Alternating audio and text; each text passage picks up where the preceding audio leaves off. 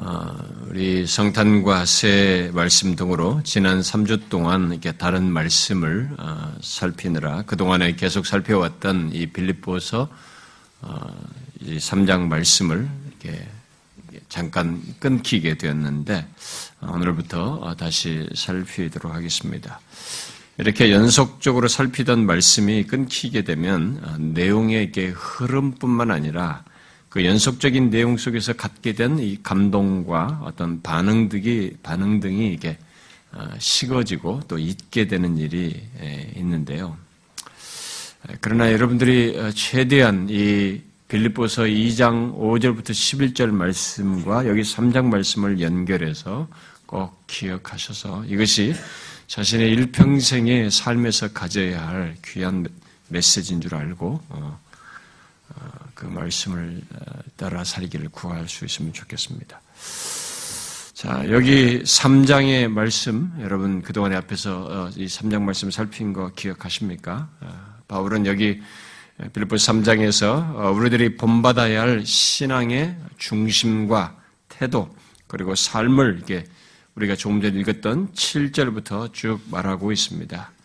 그는 과거에 자기가 유익하던 것들, 정말 엘리트 코스요 최고로 누구에게 부러워할 많은 것들, 그런 과거에 자기에게 유익을 준다고 하는 것들을 그리스도를 위하여 해로 여겼을 뿐만 아니라 그리고 현재적으로도 그리스도와 경쟁이 될 만한 것들을 해로 여기는 모습을 어, 드러내었습니다. 그 이유는 그리스도를 아는 지식이 가장 고상하기 때문에 최고이기 때문이다 라고 했습니다. 그런데 그는 거기서 멈추지 않고 열망을 더욱 어떤 열망을 드러내었죠. 그것은 바로 그리스도를 위하여 모든 것을 잃어버리고 배설물로 여김으로써 뭔가를 더 얻고자 하는 열망을 드러내었습니다. 그것은 바로 그리스도를 얻고자 하는 것이고, 아, 그분, 그리스도 자신 그분을 얻고자 하는 것이고, 아, 그리스도 안에서 하나님의 의를 가지고 발견되고자 하는 그런 열망이었어요.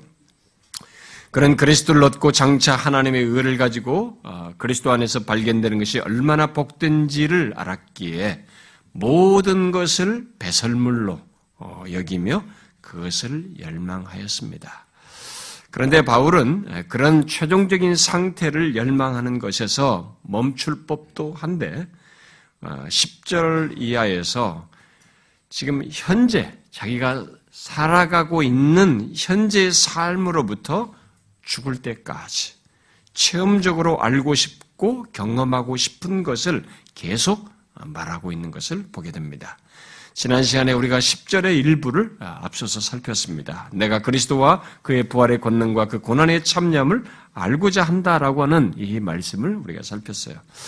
내용의 흐름상 이게 최소한 이 10절과 11절 함께 묶어서 살펴야 했지만은 너무 내용이 많았기 때문에 제가 거기서 10절 일부만 이렇게 나누어서 살폈습니다. 오늘 이 시간에 살필 말씀은 그것에 뒤이어서 그의 죽으심을 본받아 어떻게 해서든지 죽은 자 가운데서 부활에 이르려 한다라는 이 말씀을 살피려고 하는데요.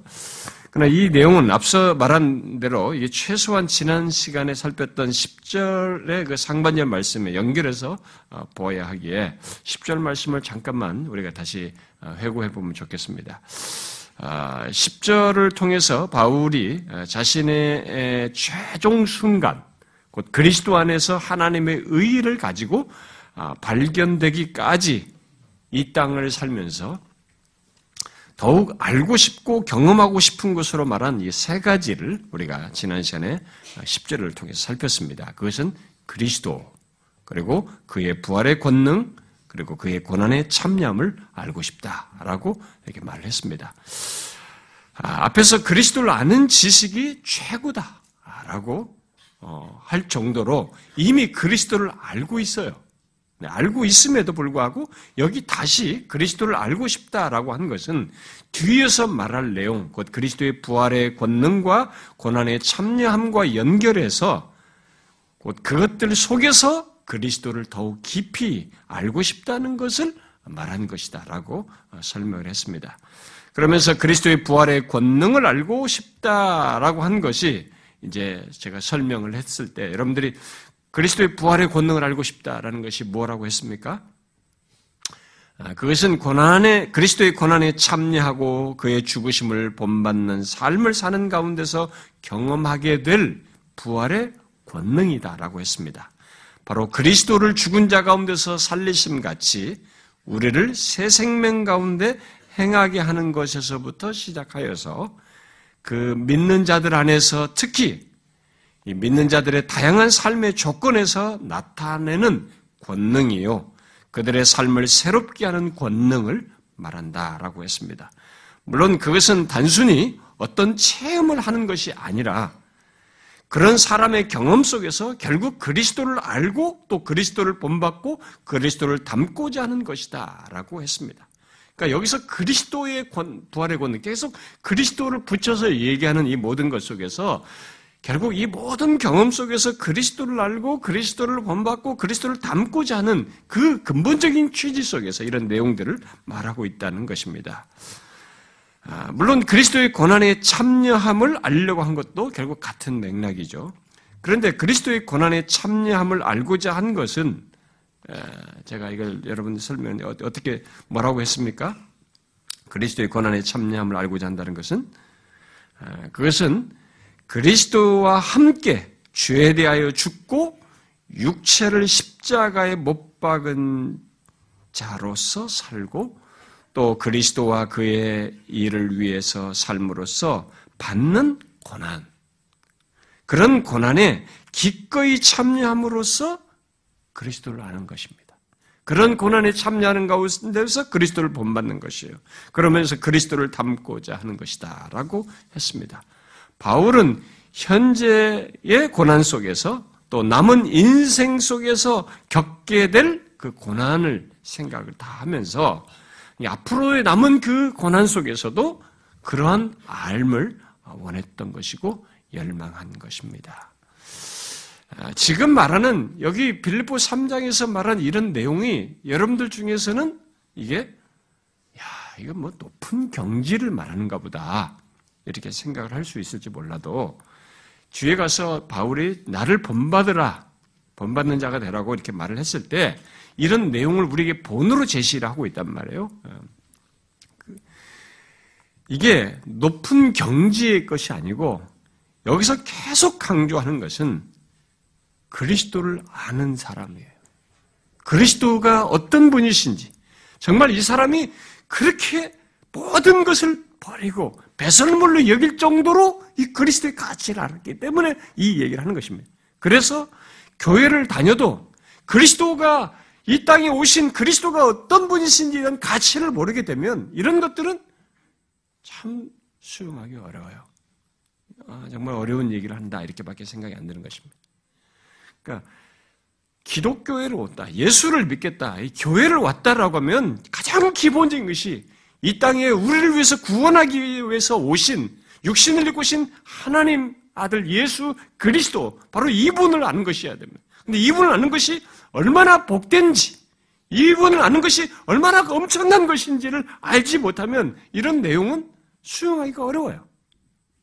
그냥 종교적인 얘기, 아니면 덕담이나 해주고 좀 젠틀한 신자로서 이 사회적인 삶을 살도록 하는 이런 얘기를 듣는 것은 유익하다고 생각할지 몰라도 기독교는 그런 얘기 해주는 종교가 아닙니다.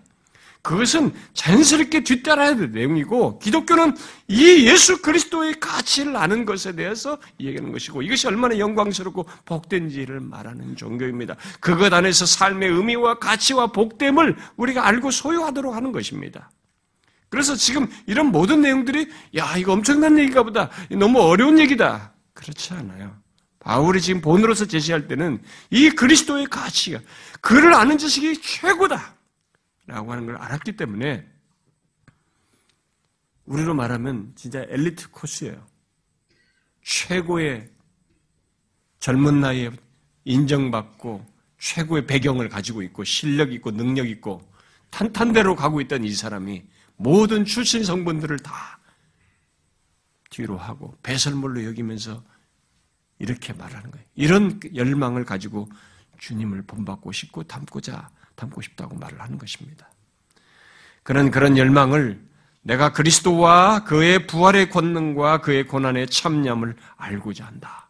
라고 말을 한 것입니다. 그리고 계속해서 말을 하는 것입니다. 오늘 우리가 살필 내용, 그의 죽으심을 본받아 어떻게 해서든지 죽은 자 가운데서 부활에 이르려 한다라고 말을 하고 있습니다.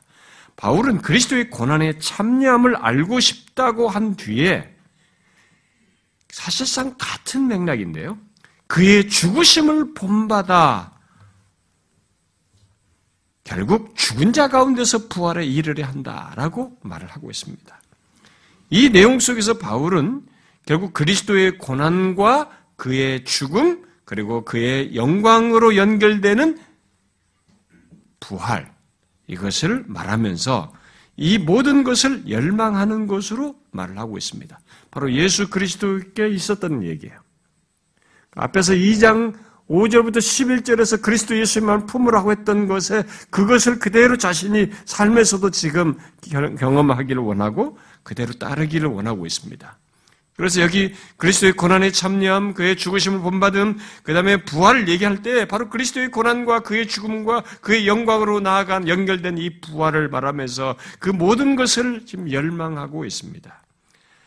바울이 본문에서 열망한 이런 내용들에 대해서 빈센트라는 사람은 이렇게 말을 했어요. 그리스도 안에 있다는 것은 그리스도 안에 있다는 것은 모든 점에서 곧 그분 그리스도의 순종의 생활, 그의 영, 그의 고난, 그의 죽음과 그의 영광에서 그분과의 교제를 포함한다. 이렇게 말. 우리가 그분 그리스도 안에 있다는 것은 바로 이런 그리스도의 모든 것 속에서 그분과의 교제를 포함한다는 것입니다. 바울은 그리스도 안에 있는 자로서 정말로 그 모든 것에서 주님과의 교제를 알고 원했던 것입니다. 바로 그 모든 것 속에서 주님을 알고 경험하는 교제를 원했던 것이죠. 그는 주님과의 친밀한 교제를 그를 체험적으로 하는 교제를 단순히 기도 속에서 신비적인 체험을 통해서 갖고자 하는 것이 아닙니다. 오늘날의 이 기독교가 발전하면서 중세를 거치면서 하나님을 경험한다, 신과 합일한다고 하는 신비주의가 들어오면서부터 이게 하나님을 그리스도를 경험하고 하나님을 경험하는 것을 자꾸 기도 속에서만 경험하는 것으로 얘기를 해왔습니다. 그래서 지금도 모든 교회들이 하나님을 경험한다는 것을 자꾸 기도 속에서 경험하는 척으로 얘기해요. 성경에서는 기도 속에서 하나님을 경험한다는 것을 주 주된 내용으로 말하지 않습니다. 지금 바울이 오히려 본으로서 우리가 적극적으로 권면하는 하나님 경험은 이거예요. 지금 이런 식으로 얘기를 하는 것입니다. 이렇게 주님과의 친밀한 교제를, 체험적인 교제를 오늘 본문에서 말하는 것 같이 그리스도의 고난과 그의 죽으심을 받아 그의 부활에 이른 이런 것 속에서 그분과의 그분과의 교제와 경험을 말을 하는 것입니다. 놀랍게도 이미 그리스도와 연합 속에서 고난 받 죽고 죽고 살게 된 것을 자신의 남은 삶 속에서 경험적으로 갖기를 열망하고 있습니다. 아, 그리고 그것을 우리에게 이제 본으로 어, 말을 하고 있는 것입니다. 곧 예수 믿는 우리들 또한 그리스도의 고난에 참여함을 알고 그의 죽으심을 본받아 부활에 이르길, 이르기를 원하고 있는, 바라고 있는 것이죠. 자, 그러면 바울이 앞에서 부활의 권능과 그의 고난의 참념을 알고 싶다고 한 뒤에 이어서 그의 죽으심을 본받고 싶다라고 한 이것은 무엇을 말할까요? 여러분, 앞에서 그리스도의 고난의 참념을 얘기했는데 또다시 그리스도의 죽으심을 본받아라고 말하고 있습니다. 이 그리스도의 죽으심을 본받아라는 것은 무엇을 말할까요? 아, 자신도 예수님처럼 처절한 죽음을 뭐 십자가에 달려 죽었잖아요. 이 처절한 죽음, 결국은 순교를 당하고 싶다. 뭐 이런 얘기를 하는 것일까요? 그러면서 우리들에게 자기 예수 믿는 우리들에게도 너희들도 그런 처절한 죽음을 순교를 예비하고 어, 그런 죽음을 본받으라 이렇게 했을까요? 어, 물론 그게 아닙니다.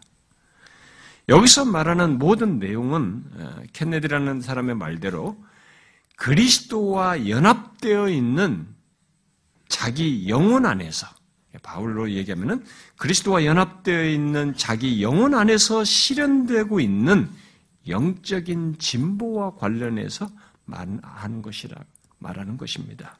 다시 말해서 이 모든 것은 자신이 그리스도와 연합되어 있는 자로서 그리스도를 체험적으로 알고 또 그리스도를 본받고 또 더욱 그리스도를 닮는 영적인 진보 차원에서 이런 내용을 계속 말하고 있다는 것입니다. 바로 그런 맥락에서 그리스도의 죽으심을 본받는다는 것은 마치 그리스도께서 죄로 인해서 죽으시고 동시에 죄를 향해서 죽으셨듯이 죄에 대해서 죽으셨듯이 우리 또한 옛 본성의 지배를 지배를 향해서 죽고 죄를 향해서 죽는 죽음으로써 죽음으로써 여기 지금 그리스도의 죽음을 본받는 것입니다. 마치 예수님께서 십자가라고 하는 십자가에 달려 죽으셨다는 이 외형적 죽음, 그 육체적인 그런 죽음에 앞서서 죄 때문에도 죽으셨지만 결국 죄에 대항해서 죽으셨다. 죄를 향해서 죽으셨듯이 우리 또한 자기와 죄에 대하여 죽음으로써 이 그리스도의 죽으심을 본받는 것을 근본적으로 일차적으로 말한다는 것입니다. 물론 그런 죽음의 삶은 예수님이 경험하셨고 바울이 경험했듯이 많은 고난이 있고 심지어 실제 육체적인 죽음을 당하는 순교를 당하는 일까지 있을 수도 있는 얘기예요. 왜냐하면 옛 본성의 지배를 거스리고 또 자기에 대하여 죽고 또 죄를 거스리면서 주님의 뒤를 따르고 하나님의 뜻을 행하고자 할 때 이 세상이 놔두질 않는 것입니다. 우리가 그런 식으로 삶을 살고자 할 때는 이 세상이 가만히 놔두질 않는 것이죠. 그래서 경건하게 살고자 하는 자는 박해를 받는다는 말을 하는 것입니다. 그러므로 그리스도의 죽으심을 본받는다는 것은 그 어떤 시험이 있든 환란이나 박해가 있든 그리스도께서 죄를 향해 죽으셨듯이 자기를 향해 죽고 죄를 향해 죽음으로써 고난을 함께 받고 또 고난 속에서 그런 경험을 하게 되는 것을 내포하는 것입니다. 그런데 바울은 그것을 기꺼이 원했던 것이고 그 가운데서 그리스도를 본받고 그리스도를 담고자 했던 것입니다. 중요한 것은 설사 고난이 있다 해도 곧 그리스도의 고난에 참여하는 가운데 최악의 상황이 있다 해도 바울이 그런 모든 것 속에서 그리스도의 죽으심을 기꺼이 본받고자 했다는 사실입니다. 곧 그리스도를 따라 죄를 향해 죽는 경험 속에서 그러기를 원했다는 것입니다. 여러분은 바울의 이런 열망을 이해하십니까? 그리스도를 더욱 알고 그를 본받고 닮고자 하는 열망 속에서 그 어떤 고난이 있어도 그 가운데서 그리스도께서 죄를 향해 죽으셨듯이 자시, 자기 자신의 자기 자신과 죄를 향해서 죽는 이런 경험을 하고자 했던 이 바울의 열망을 아느냐는 것입니다. 그것은 예수 믿는 사람들 중에 어떤 특정한 사람들에게 있는 것으로 말하거나 있어야 할 것으로 말하는 것이 아닙니다. 성경은 이, 여기서 말하는 이런 의미의 죽음을 모든 그리스도인에게 연결시켜서 말을 하고 있습니다. 예를 들어서 갈라데시 2장에서 우리가 그리스도와 함께 십자가에 못 박혔다라고 말을 하고 있습니다. 그리고 로마서 6장에서는 우리의 옛사람이 예수와 함께 십자가에 못 박힌 것은 죄 몸이 죽어 다시는 우리가 죄에게 종로로 타지 아니하려 함이라 라고 그래서 죄에 대하여 죽는 것으로 얘기합니다. 계속 그래야 된다는 것을 얘기하는 거죠. 또 계속해서 우리를 그리스도의 죽으심과 같은 모양으로 연합한 자라고 로마서 6장은 말합니다. 그런 배경 속에서 바울은 고린도전서 15장에서 나는 날마다 죽노라라고 말을 한 것입니다. 여러분 다 모두 이런 내용들이 무슨 죽음을 말하는 것입니까? 그리스도와 연합한 우리들이 그리스도를 본받고 또 그를 닮고자 하는 가운데서 부딪히는 옛 본성의 지배와 죄에 대항하여서 죽는 것이에요. 물론 그러하다가 실제로 죽임당하는 것까지 있을 수 있기에 그것까지 포함한 죽음이라고 말할 수 있습니다. 여러분들은 이런 죽음을 아십니까? 성경에서 말하는 이런 독특한 죽음에 대해서 아십니까? 이건 예수 믿는 사람들만 아는 죽음인데요. 이 죽음을 아십니까? 여기서 바울이 본받고 싶어 하는 그리스도의 죽음이라는 것, 이것을 아느냐는 것입니다. 어떤 고난이 있어도 항상 자신에 대해서 죽고 죄에 대하여 죽는 것. 이런 죽음은 아무나 가질 수 없고 아무나 경험할 수 있는 것이 아닙니다.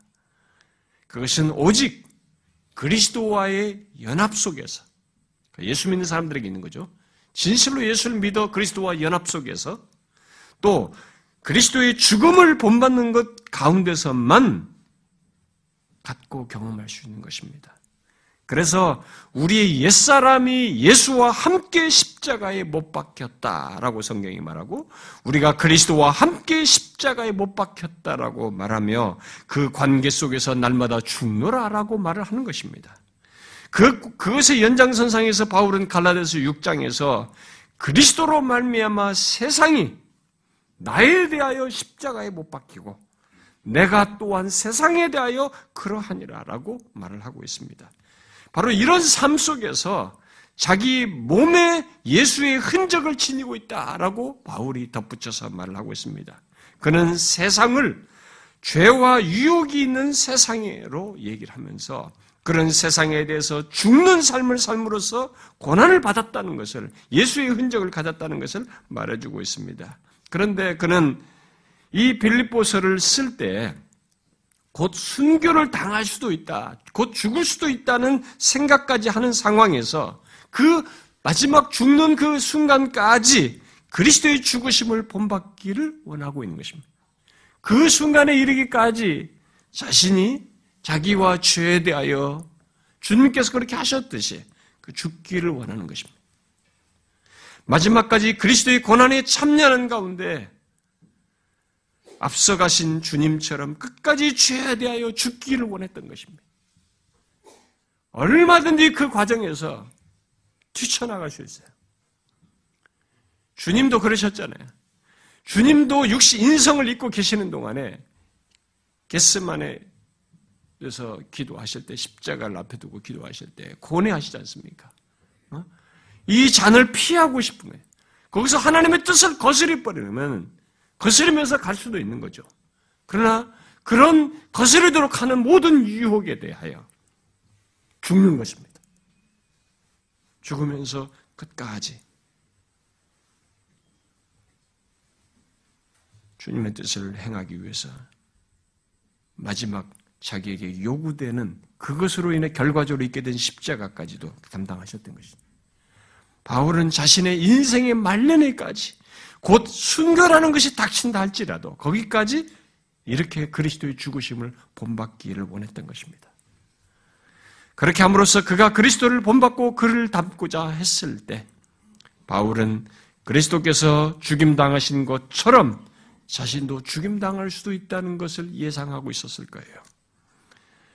왜냐하면 현재 감옥에 있으면서 이 편지를 빌보서를 써고 있었고 빌보서 앞에 서두에 보면 자기가 죽을 수도 있다는 것, 죽음과 산 것 사이에 있다는 것을 시사하는 내용들을 말하고 있기 때문에 그렇습니다. 그러나 그렇다 해도 바울은 그리스도의 고난에 참여함을 알고자 하여 그리스도의 죽으심 속에 있었던 죄를 향한 죽음을 본받음으로써 그리스도를 닮고자 했습니다. 여러분, 우리가 본받아야 할게 바로 이거예요. 옛사람의 옛 본성의 지배를 향해서 결국 자, 자신의 자기 할 자신을 향하여서 죽음으로써 죄에 대하여 죽음으로써 그리스도를 본받고 그를 닮는 것 이것을 말하는 것입니다. 예수 믿으면서 바울이 제시하는 이런 본을 이런 것을 알지 못하고 이런 것들을 부정적이라고 생각하면 안 됩니다. 자기에 대하여 죄에 대하여 죽음으로써 그리스도를 본받고 부활에까지 이르고자 하는 이런 바울의 신앙이 본으로 제시하는 신앙을 이게 어두운 삶이라고 생각하면 안 됩니다. 그 예수 믿는 사람들 중에는 자꾸 밝은 얘기만 하고 싶어요. 어? 이런 얘기는 칙칙하다고 생각해. 여러분, 진짜를 보십시오. 도대체 누가 이렇게 할 수 있습니까? 잘 보세요. 누가 이것을 의도적으로 기꺼이 적극적으로 할 수 있습니까? 이 이면에 뭐가 있는 것입니까? 엄청난 생명력과 밝음이 있지 않습니까? 그리스도의 영광스러움을 알고 있지 않습니까? 그리스도가 어떤 분이신을 너무나 명확하게 알고 있잖아요.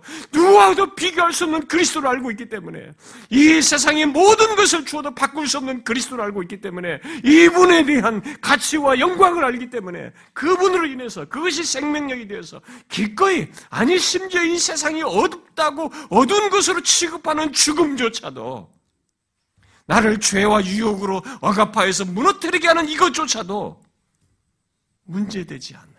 그것까지, 그것에 대하여 죽음으로써 기꺼이 가고자 하는 것. 이게 왜 어둠이에요? 왜 칙칙함입니까? 모든 사람이 갖지 못한 것을 가지고 있는 것이죠. 그렇게 보는 정사가 뭡니까? 바르지 않은 것이죠. 잘못된 관점을 가지고 있는, 잘못된 기초를 가지고 있는 것이죠. 기독교는 이런 것이에요, 여러분. 이 세상이 감당할 수 없는 생명을 예수 그리스도 안에서 갖는 것입니다. 그분과 연합한 자에게 있는 이 말할 수 없는 생명력이 이런 식으로 드러나는 것입니다. 여러분, 죄에 대하여 무기력한 것은 기독교가 아니에요. 기독교는 죄에 대하여 이 예수 믿기 전에는 예외 없이 죄의 지배 아래서 죄가 우리의 주인이었습니다. 왕노릇했습니다. 그가 우리 왕이었고 시키는 대로 다 했습니다. 아무리 내가 교수고 겉으로 젠틀해 보여도 죄 앞에는 꼼짝 못하는 게 인간입니다. 여러분 정치권들 다 보세요. 모든 세상 사람들 보세요. 죄를 이기는 사람이 어디 있습니까? 조그마한 유혹, 이 재물 이런 것 때문에 사람들 다 무너지지 않습니까? 자기 본성 속에서 꿈틀대는 이 죄의 유혹을 이기는 사람이 누가 있습니까?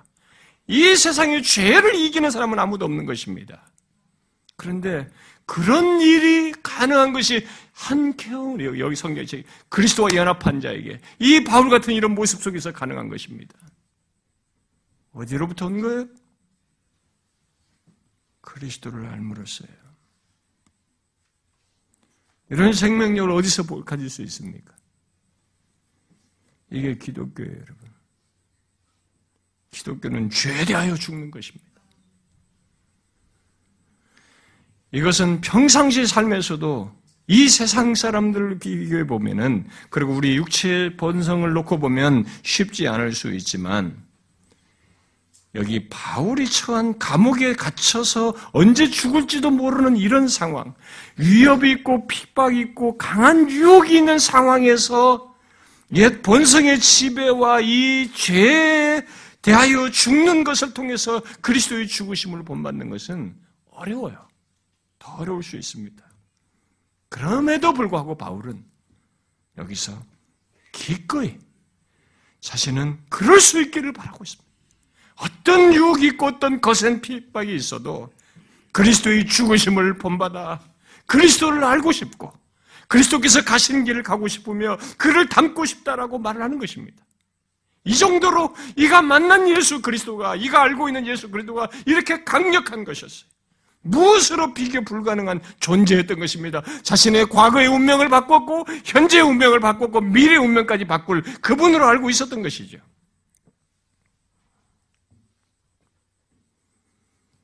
모든 것을 배설물로 여겨서라도 바로 이 예수 그리스도를 얻고 그 안에서 발견되는 것보다 귀한 것은 없다는 것이 이 바울의 발견이었어요.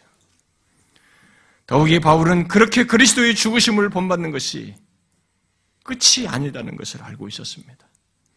그는 그리스도의 죽으심을 본받아라는 말에서 끝나지 않고 그것에 뒤이어서 더 놀라운 사실을 덧붙여서 말을 하죠. 연결해서 말을 합니다. 뭡니까? 11절 말씀대로 어떻게 해서든지 죽은 자 가운데서 부활에 이를 것을 소망하면서 열망하고 있습니다. 바울은 그리스도의 고난에 참여함과 그의 죽으심을 본받는 것 이후에 부활, 죽은 자 가운데서의 부활이 있음을 확고히 믿고 이 부활에 이르기를 열망하고 있습니다. 기독교의 놀라움은 이겁니다. 여기서 끝나지 않는다는 것입니다. 무슨 죄와 싸우다, 무슨 핍박을 당하다, 고난을 당하다 끝나는 게 아니라는 것입니다. 기독교의 놀라움은 부활이에요. 부활이 있습니다.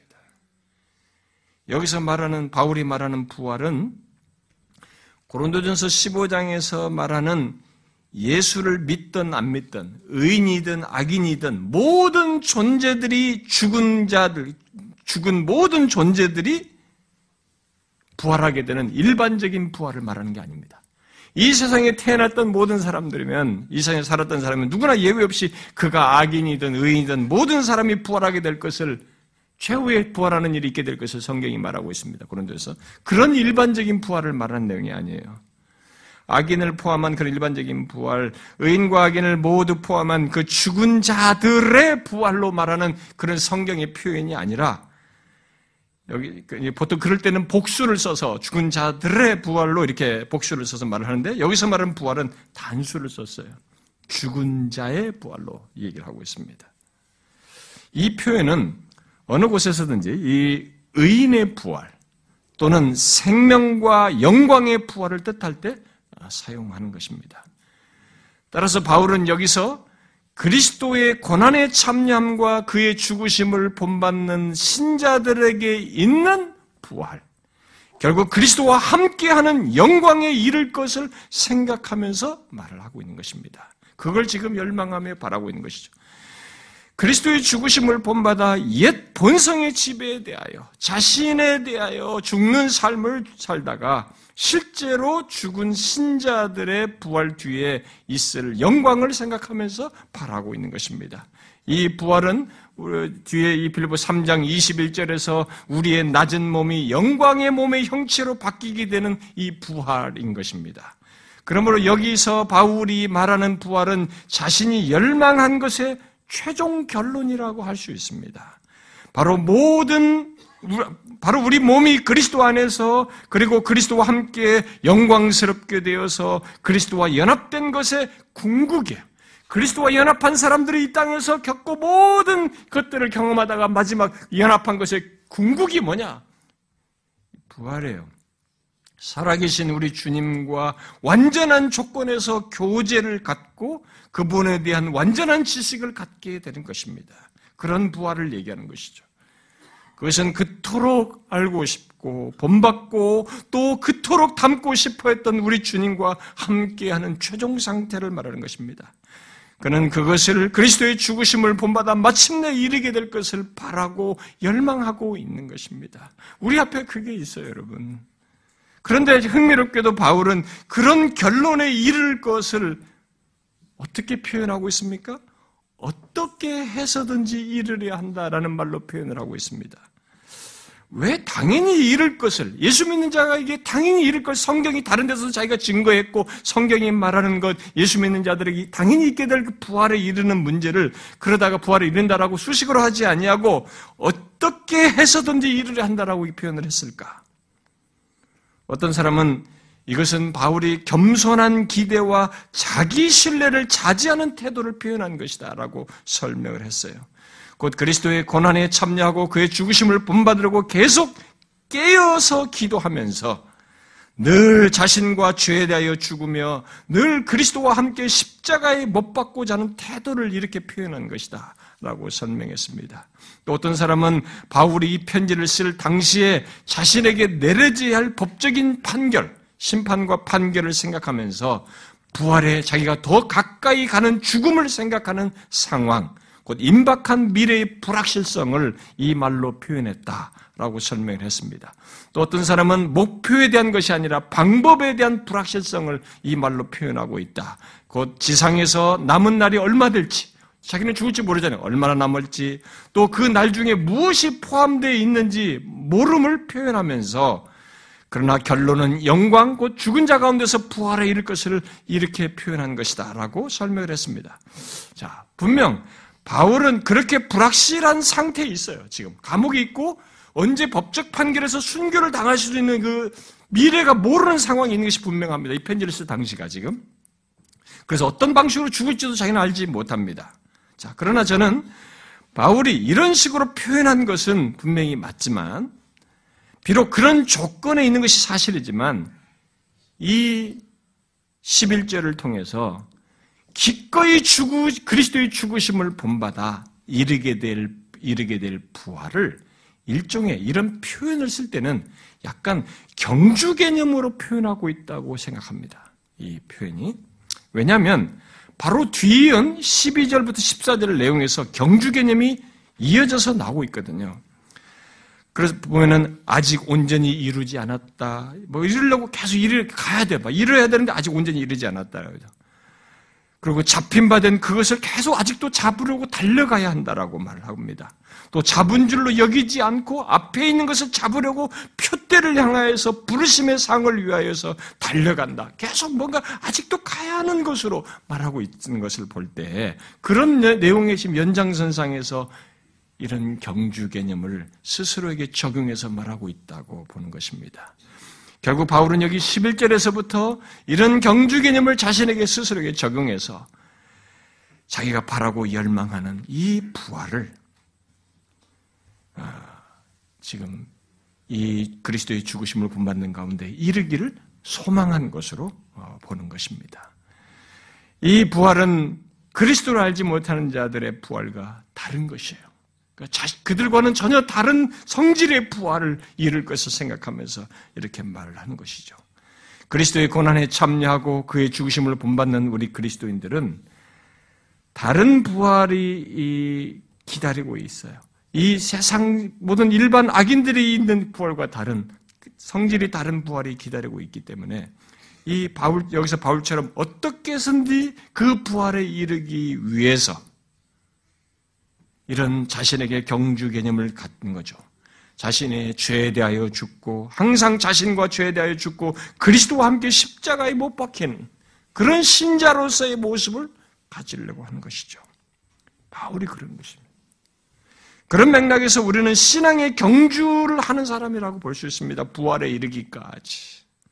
계속 그리스도의 죽으심을 본받으면서 말입니다.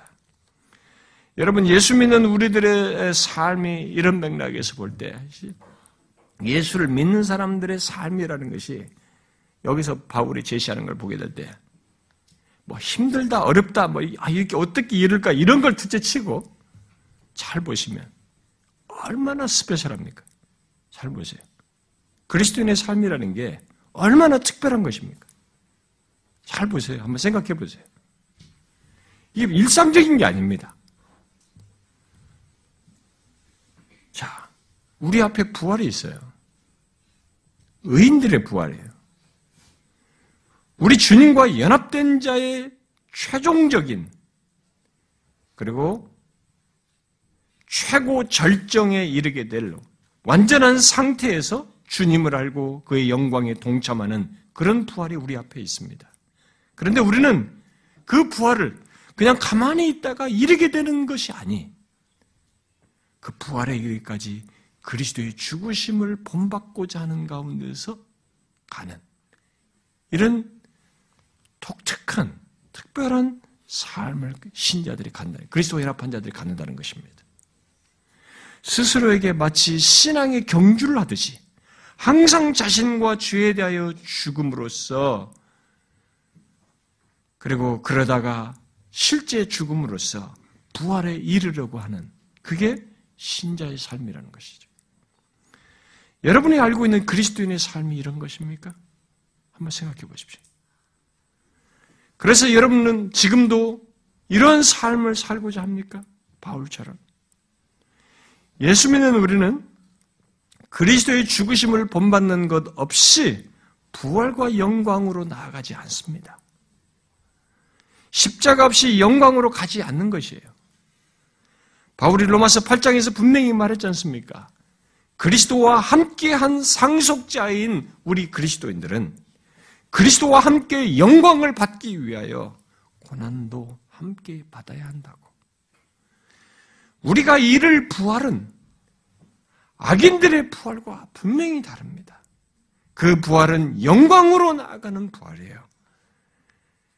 우리와 연합한 그리스도를 영원히 함께하는 그분과 함께하는 영생과 참복으로 나아가는 부활입니다. 그러기에 우리는 그 부활에 이르기까지 주님께서 그 길을 가셨고 우리도 그 길을 따라서 그 부활에 이르기까지 악인들과는 다른 삶 속에서 다른 부활로 가는 것입니다. 악인들은 다, 이 예수 그리스도를 믿는 신자들과 다른 삶 속에서 다른 부활로 가는 것이에요. 서로가 다른 삶 속에서 다른, 각각 다른 부활로 연결되는 것입니다. 그래서 성경에서 바울이 지금 여기서 10절과 11절을 부활하는 것을 연결시키고 있는 것입니다. 분리시키지 않아요. 악인 같은 삶을 살다가 여기서 말은 영광의 부활로 가는 게 아니에요. 그리스도의 죽으심을 본받는 가운데서 영광으로 나아가는 것입니다. 그리스도의 고난에 참여하는 가운데서 영광의 부활로 나가는 것이에요.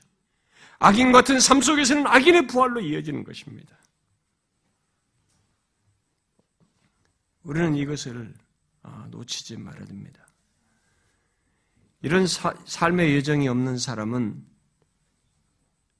예, 그리스도를 알고 그리스도를 본받는 삶의 예정이 없는 사람은 그들에게 이르는 부활은 심판의 부활이라고 말해요. 심판의 부활. 심판의 부활과 함께 둘째 사망에 이르게 되어서 우리들이 갖는 결론과는 근본적으로 다른 결론에 이르게 됩니다. 자, 여러분 아시죠? 음. 이 땅에 태어난 모든 사람이 이 땅의 삶을 살다가 죽으면 우리가 그것을 첫째 사망이라고 할 수 있습니다. 성경이 둘째 사망이라는 단어를 쓰고 있기 때문에 둘째, 첫째 사망이라고 할 수 있죠. 근데 그 죽은 자들 가운데서 예수를 알지 못하는 사람들만, 예수를 믿지 않는 사람들만 이르는 두 번째 사망을 성경이 말하고 있습니다.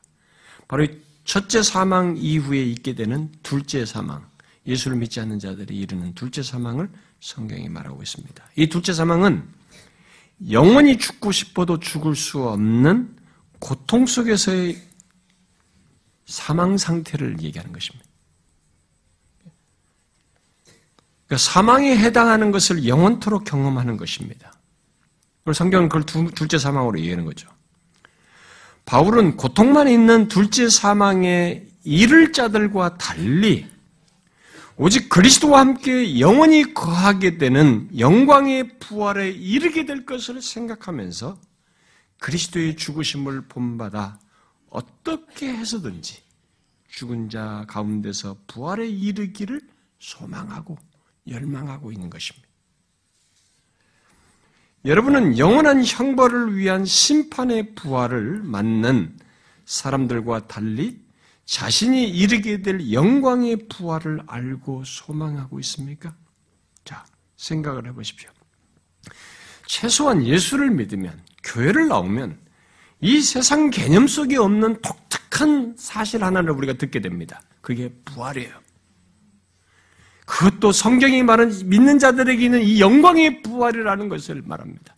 죽은 자가 다시 살아나는데 이전의 몸이 아닌 영원한 몸을 입고 이르게 되는 영광의 부활을 성경이 분명히 말하고 있습니다. 그리고 그것이 무엇인지를 이 땅에 오셨던 육신, 육신을 입고 오신 예수님께서 죽으셨다가 부활하셔서 부활한 이후에 자신의 모습을 통해서 우리에게 얼마든지 생각할 수 있는 그것을 보여주셨습니다. 자, 이런 놀라운 부활을 여러분들이 알고 있습니다. 교회를 오면 누구든지 다 이것을 알고 있어요. 자, 이 독특하고 특별한 사실, 이 부활을 여러분들은 바울이 그리스도의 죽으심을 본받으면서 어떻게 해서든 이루고자 한다라고 하는 정도로 그렇게 소망하며 열망할 정도로 여러분도 이런 부활을 열망하십니까? 생각해 보십시오. 이 부활을 열망하십니까?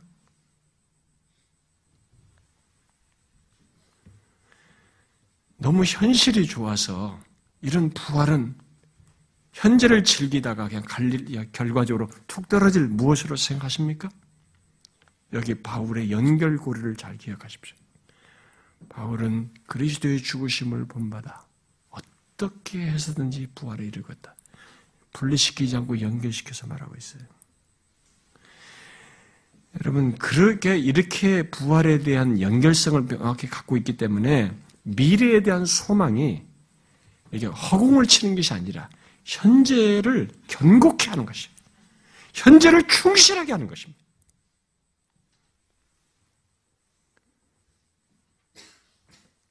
우리는 부활과 영광스러운 상태만을 염두에 두고 그것만이 그리스도인의 특권인 것처럼 생각하면 안 됩니다. 영원한 형벌을 받기 위해서 심판의 부활에 이를 자와 우리 그리스도인과의 차이는 부활 이전에 이 땅에서 그리스도의 고난에 참여하고 그의 죽으심을 본받는 삶에서부터 나타나요. 그 차이가. 옛날 시한부 종말론자들이 우리나라도 시한부 종말론자들이 많았지 않습니까? 시한부 종말론자들이 천국에 들어가는 것만 생각하면서 현실을 무시해요. 아, 기도만 하고 종교 행위만 하지 현실에 마땅히 해야 할 삶을 무시하는 일들이 있었습니다. 그것만이 특권으로 생각했던 거죠. 그러나 그리스도인의 특권은 사실 부활의 상태만이 아니에요.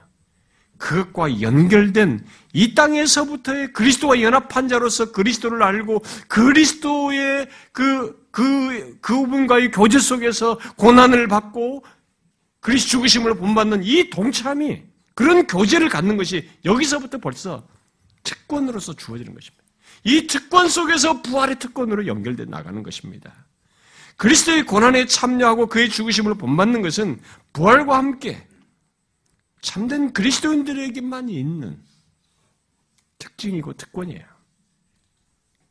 그러므로 여러분 우리 자신을 한번 보십시오. 여러분 어떻습니까? 천국과 부활과 영생과 영광에 대해서 아는 것만큼 또 그것들을 사모하며 열망하는 것만큼 그리스도의 고난에 참여하고 그의 죽으심을 본받는 것을 여기 바울처럼 열망합니까? 이렇게 분리되지 않고 이렇게 열망하잖아요, 지금. 어찌하든 그리스도의 고난에 참여함을 알고 싶다 알아. 그리고 그의 죽으심을 본받고 이렇게 열망하지 않습니까? 부활만 열망하는 게 아니잖아요. 이걸 열망하면서 부활을 열망하지 않습니까? 이러하냐는 것입니다. 요즘 한국 교회 중에 어느 교회가 뭐 부활, 부활, 부활입니다. 부활이 승부수다. 이거 부활만 얘기해야 돼. 그러다 하도 이제 지적을 받으니까 아니다. 이것이 십자가와 균형을 갖추는 것이다. 이런, 이런 주장, 반론도 하는 것 같습니다만. 여러분, 부활이라는 말은 그리스도의 죽으심을 본받는 십자가와 속에서 이 얘기를 해야 돼요, 이게. 이것을 자꾸 불리시고 이걸 크게 부각시킬 문제가 아니에요. 이것이 너무 놀라운 것이 사실이지만 성경 자체가 그리스도의 죽으심을 본받아 어떻게 해서니 부활에 이르란다 이렇게 분리되지 않는 것으로 얘기하는 것입니다. 영광과 부활에 대해서 아는 것만큼 사모하는 것만큼 바울처럼 그리스도의 고난에 참여하고 그의 죽으심을 본받는 것을 사모해야 되고 열망해야 되는 것입니다.